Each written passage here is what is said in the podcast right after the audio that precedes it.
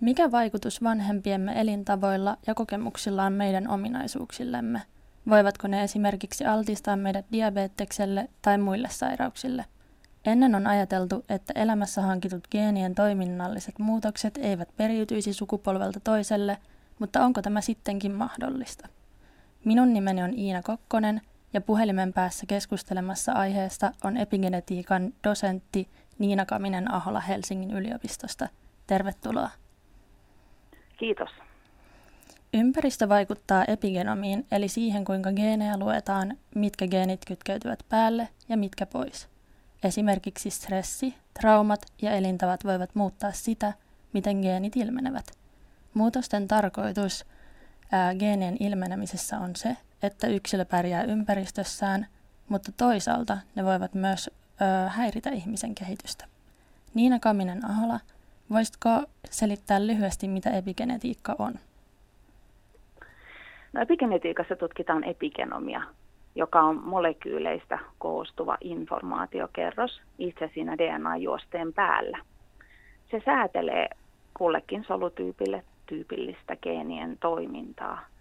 Ja sen on huomattu olevan ehkä yllättävänkin dynaaminen, eli se voi muuttua.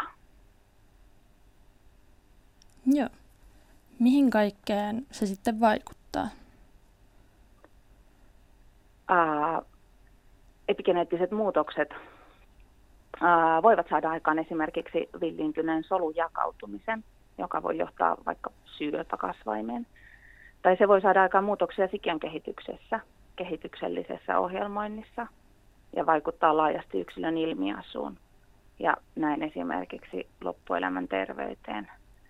Eli seuraukset voi olla hyvinkin erilaiset ja ne riippuu ympäristön vaikutuksen ajankohdasta ja soluista tai kudoksesta, johon tämä muutos kohdistuu. Esimerkiksi me tutkitaan raskauden aikaisen alkoholialtistuksen aiheuttamia kehityshäiriöitä. Ja ne on hyvin vaihtelevia ja ne riippuu muutoksen ö, määrä ja laatu riippuu muun muassa vanhempia ja lapsen geneettisestä taustasta, altistuksen ajankohdasta, eli mikä kehitysvaihe alkiolla tai sikiöllä on meneillään, ja alkoholin määrästä sekä raskauden aikaisesta ravinnosta ja mahdollisista muista lääkityksistä. Miten näitä geenien ilmenemiseen liittyviä muutoksia sitten voidaan tutkia? No, niitä voidaan tutkia molekyyligenetiikan ja epigenetiikan menetelmillä. Esimerkiksi voidaan tutkia DNA-juosteeseen geenien säätelyalueelle sitautuvien epigeneettisten merkkien määrää ja sitten puolestaan taas niiden merkkien vaikutusta geenien toimintaan.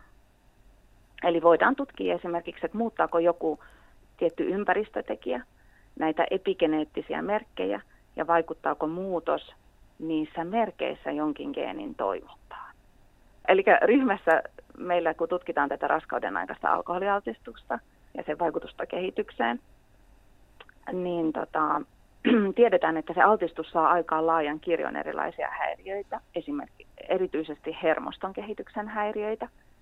Ja näitä muutoksia me tutkitaan keräämällä biologisia näytteitä alkoholille altistuneista vastasyntyneistä. Ja sitten me kerätään tietoa kehityksestä ja terveydestä. Miksi tämä tieteenala on viime aikoina alkanut herättää enemmän mielenkiintoa? No mä luulen, että on alettu ymmärtää, että epigenetiikan avulla on mahdollista ymmärtää asioita, joita ei perinteisen genetiikan ja sitten taas itse tämän pelkän DNA-juosteen emäsjärjestyksen tutkimus on meille vielä paljastanut, että ei olla saatu perinteisen tämmöisen genetiikan tutkimuksen avulla selville asioita, joita epigenetiikka voikin meille sitten ihan toisella tavalla selventää. Ja ymmärretään, että ympäristö voi vaikuttaa geenien toimintaan epigenomin välityksellä ilman, että syntyy semmoisia perinteisiä mutaatioita itse siinä DNA-juosteessa. Ja sitten mikä minusta on ihan äärettömän mielenkiintoista, on se, että tämmöinen epigeneettinen tutkimus avaa uuden ikkunan kehitysbiologiaan ja kehityksellisiin häiriöihin. Ja sen avulla me aletaan vähitellen ymmärtää, että miten meidän omat geenit ja ympäristö yhdessä vaikuttaa siihen, mitä, mitä me ollaan. Ja nämä on isoja kysymyksiä. Aivan.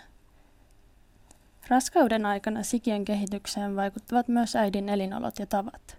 Esimerkiksi Hollannin nälkätalvi toisen maailmansodan aikaan vaikutti raskaana olevien äitien lapsiin. Lapset syntyivät pienikokoisina ja myöhemmin elämässä heillä oli suurempi todennäköisyys sairastua sydän- ja verisuonitauteihin sekä diabetekseen. Miten raskauden aikaiset kokemukset voivat vaikuttaa jälkeläisen geenien toimintaan ja ilmenemiseen? Uh, kyllä, joo, monissa tutkimuksissa on huomattu yhteys jonkin ympäristötekijä lapsen ilmiasun välillä.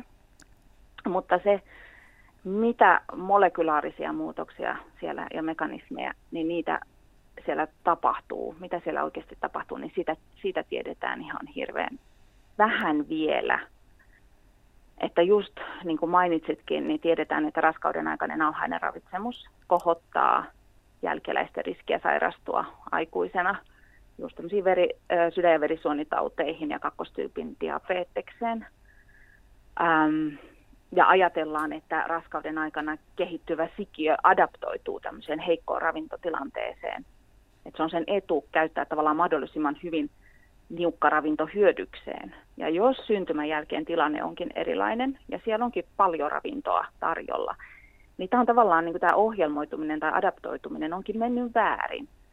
Ja Eli se, että tota, se vähäisen ravinnon maksimaalinen hyödyntäminen ei olekaan hy- enää niin kuin kannattavaa. Ja tästä seuraa sitten ongelmia, eli just näitä äh, kakkostyypin diabeteista ja muita häiriöitä. Ja tota, mutta ne molekyli- molekulaariset mekanismit tämän taustalla on vielä kuitenkin ähm, epäselviä ja sitten vielä usein tota, tähän sotkeutuu epigeneettisten muutosten, muutosten lisäksi genetiikka, eli geneettinen tausta. Eli että tämä on vielä semmoinen epäselvä vyyhti, josta kovasti yritämme ottaa selvää. Joo. Entä millaisia vaikutuksia sikiöllä voisi olla yksilön psyykkiselle terveydelle? Um, no esimerkiksi me tutkitaan tätä raskauden aikaista alkoholialtistusta, niin se on yhdistetty aikuisten mielenterveyden häiriöihin. Ja sitten kun näille aikuisille on puhjennut myöhemmin näitä mielenterveyden häiriöitä, niitähän on tosi vaikea tai mahdotonta enää yhdistää sitten sinne ihan kehityksen alun tapahtumiin, eli tämmöiseen esimerkiksi jolle altistumisen jollekin ympäristötekijälle. Että tota, se kuitenkin tiedetään, että alkoholin on huomattu vaikuttava voimakkaasti ektodermaalisiin soluihin, eli niihin soluihin, joista muodostuu keskushermosto.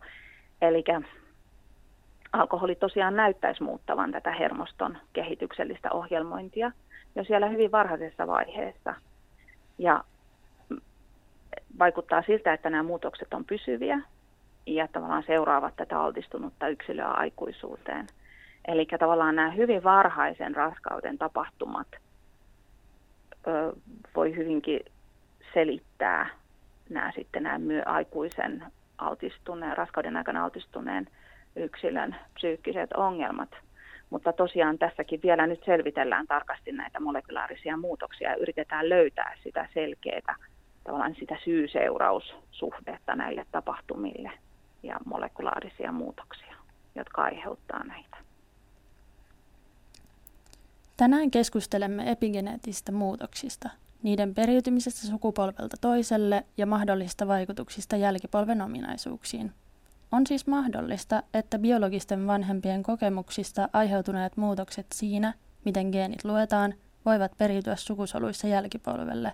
Tätä on kuitenkin tutkittu ihmisillä vasta vähän. Niina Kaminen Ahola, minkä takia tutkimusta aiheesta on vasta vähän ja mikä siitä tekee niin haastavaa? Joo, sukusolujen välityksellä tapahtuvasta epigeneettisestä periytymisestä tiedetään tosiaankin vasta, vasta vähän. Ja ihmisellähän sitä on tosi vaikea tutkia, koska meillä on niin pitkät sukupolvet, eletään pitkään.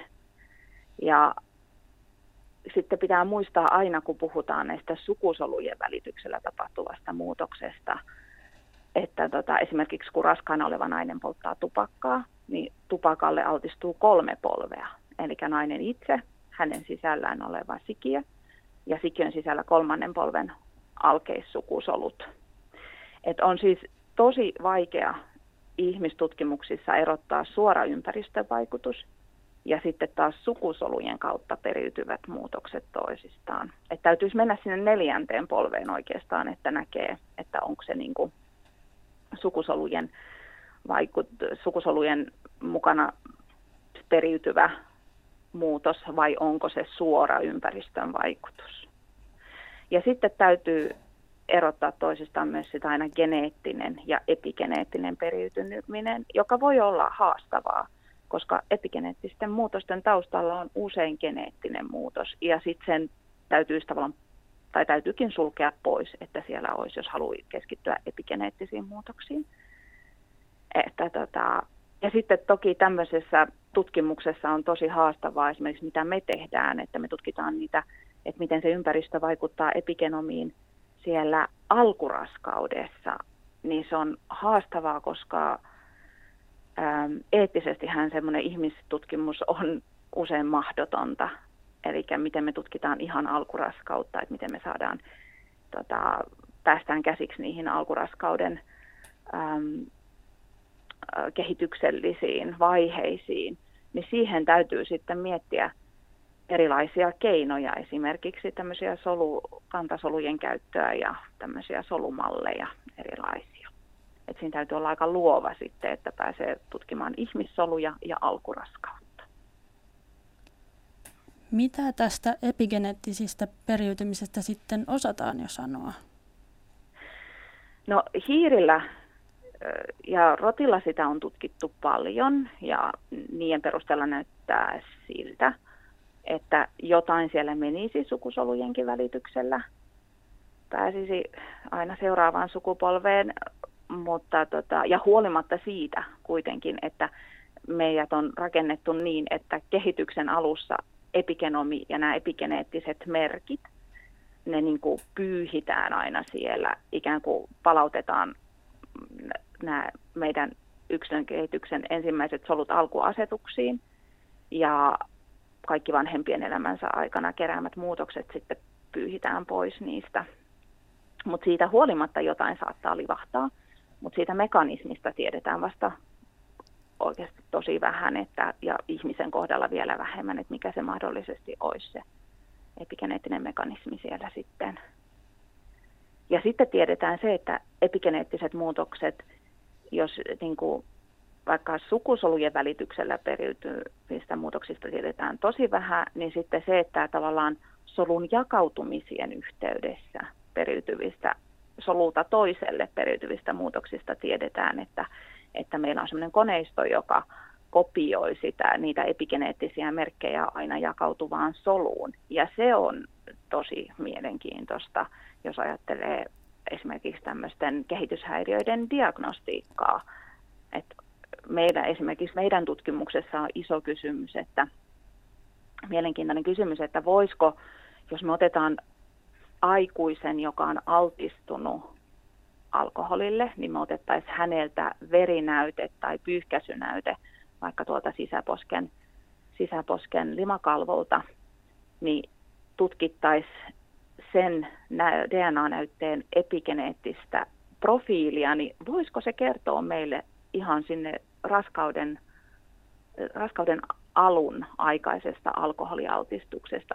Eli voisiko olla tämmöinen tavallaan aikakone tai tämmöinen tota, ikkuna sinne raskauteen kuitenkin, voisiko sieltä epigeneettisistä merkeistä löytyä semmoiset alkoholialtistuksen sormenjäljet. Et se on meillä semmoinen tutkimuksellisesti iso kysymys. Ja sehän auttaisi sitten vaurioiden diagnosoinnissa. Eli voitaisiin tota, jo pienelle lapsellekin tarjota heti kehityksen tuki, kun huomattaisiin, pystyttäisiin arvioimaan alkoholialtistuksen aiheuttamien vaurioiden laajuus ja että tota, minkälaista tukea tämä lapsi tarvitsee kehittyäkseen. Ja sehän olisi ihan huippua, jos tämmöinen pystyttäisiin sitten tarjoamaan, tämmöinen räätälöity kehityksen tuki näiden epigeneettisten sormenjälkien perusteella. Niin, eli on vielä paljon tuntemattomia tekijöitä tässä. Kyllä, kyllä. Mitä sitten tiedetään tuon epigeneettisen periytymisen yhteydestä erilaisten sairauksien puhkeamiseen? Ähm, varmasti meillä, meidän jokaisen geenit, ne kaikki meidän, meillä on paljon suojaavia geenimuotoja eri häiriöitä ja sitten on riskigeenimuotoja. Ja ne varmasti nämä erilaiset perimämme geenimuodot vaikuttaa yhdessä ympäristön kanssa sairauksien puhkeamiseen. Et se on semmoista, semmoinen ää, kokonaisuus, joka sitten yhdessä kohottaa riskiä tai laskee riskiä tai sitten saa sen todellakin puhkeamaan sitten jossain vaiheessa. Ja tämä on tyypillistä monitekijäisistä häiriöistä, joissa pelkkä se DNA-juoste ei kerro paljoakaan. Että tota, et siihen tarvitaan myös sit se ympäristö, ympäristötekijä, joka saa aikaan sen taudin tai häiriön esiintulon että tota, tässä on tosi paljon vielä tota, tuntematonta myös tässä asiassa. Et esimerkiksi kiinnostavaa tutkimuksellisesti on autismi, jos ajattelee, että autismin siellä on, sitä on tutkittu tosi paljon sitä geneettistä taustaa ja sieltä on löydetty tosi satoja geenejä, jotka on yhdistetty autismiin. Mutta silti kun katsoo näitä geenejä, niin ne selittää oikeastaan siitä autismista tosi vähän. Että siellä täytyy olla jotakin, jotakin kehityksessä, kehityksellistä, jota me ei vielä tiedetä, mikä aiheuttaa sitten sen autismin kaikkiaan. Ja tähän voi vastata, niin kuin todennäköisesti tulee vastaamaan epigeneettinen tutkimus. Uskon, että sillä tulee olemaan suuri, suuri rooli, kun halutaan ymmärtää tämmöisten monitekijäisten häiriöiden syntymekanismeja. Jotta siis ymmärtäisimme täysin geenien toiminnan ja säätelyn periytymistä, tarvitaan vielä laajaa tutkimusta aiheesta ja paljon aikaa. Miksi alan tutkimus on meille tärkeää? No, ähm, mä uskon, että epigenetiikka tulee olemaan merkittävässä roolissa, kun halutaan ymmärtää ympäristön ja genomin vuorovaikutusta sekä yksilön kehitystä – ja tässä tarko, niin kuin, tarkoitan yksilön kehityksen biologiaa ja mekanismeja ja myös sit siinä tapahtuvia häiriöitä ja niiden häiriöiden seurauksia. Minkälaisia tulevaisuuden näkymiä näet tutkimukselle? Uh, no mä näen epigeneettisen tutkimuksen, no epigenetiikan tutkijana varsinkin, niin äärimmäisen mielenkiintoisena – että mä näen tämän tutkimuksen tutkijan aarearkkuna, jota on saatu vasta ihan vähän raotettua, että on todella paljon vielä tutkittavaa.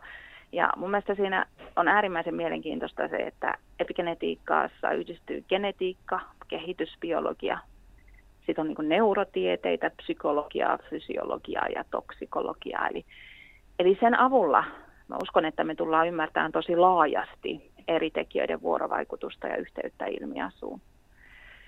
Ja me erityisesti minua tutkijana kiinnostaa, miten ympäristö vaikuttaa ihan siihen raskauden alkuun, yksilön kehityksen alkuun ja myöhempään ilmiasuun ja terveyteen.